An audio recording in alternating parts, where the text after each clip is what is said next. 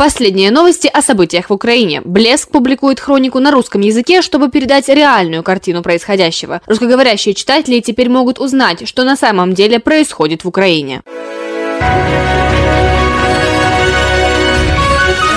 Последние новости на 19 марта. Российская Федерация заминировала морские пути от Босфора до Одессы и сообщила, что это якобы украинские мины, предупредил руководитель Института черноморских стратегических исследований Андрей Клименко. Он заявил, что нужно немедленно ввести в Черное море постоянную мин-нейтральную группу НАТО. Все судовладельцы и капитаны судов должны соблюдать особую осторожность при плавании в юго-западной и северо-западной частях Черного моря из-за вероятности подрыва на дрейфующих минах. В Николаеве российские оккупанты нанесли ракетный удар по военным казармам. Здания разрушены. Из-под завалов извлечены более 50 тел погибших. Сколько еще находится под завалами, неизвестно, сообщили в Государственной службе по чрезвычайным ситуациям. Киеве ухудшение качества воздуха. Наблюдается превышение концентрации пыли, сообщает киевская администрация. Причиной стали пожары в окрестностях столицы, в частности в Гастомеле, Буче, пожары на индустриальных объектах, а также низкая скорость ветра. Максимальная концентрация пыли в атмосферном воздухе в ночь на 19 марта превышала предельно допустимую в 2-3 раза. Киевлянам советуют не выходить на улицу, при этом закрыть окна и завесить их влажными простынями. Генсек ООН прогнозирует массовый голод и крах продовольственной системы мира из-за войны в Украине. Как он пояснил, война в Украине уже разрушает пути снабжения. Поэтому происходит резкий рост цен на горючие продукты, транспорт. Мы должны сделать все возможное, чтобы предотвратить массовый голод и крах глобальной продовольственной системы, подчеркнул Генсек ООН.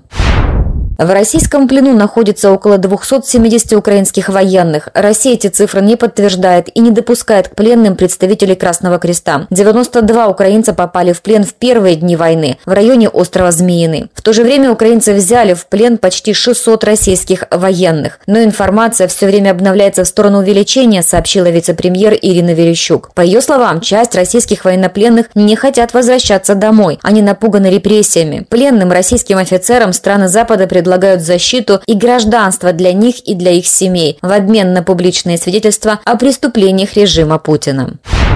Оккупанты насильно вывезли несколько тысяч жителей Мариуполя на территорию России, в том числе в отдаленные регионы. В фильтрационном лагере в Новоазовске у них забрали украинские паспорта. Об этом заявил советник мэра Мариуполя Петр Андрющенко.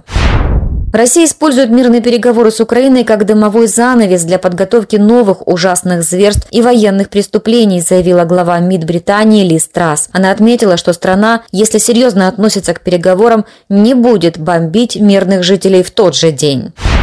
В Сумы доставили первый конвой с неотложной гуманитарной помощью от ООН. 130 тонн гуманитарной помощи, среди которых медикаменты, вода, продукты, а также оборудование для ремонта системы водоснабжения. Это поможет людям снова включить в кране воду.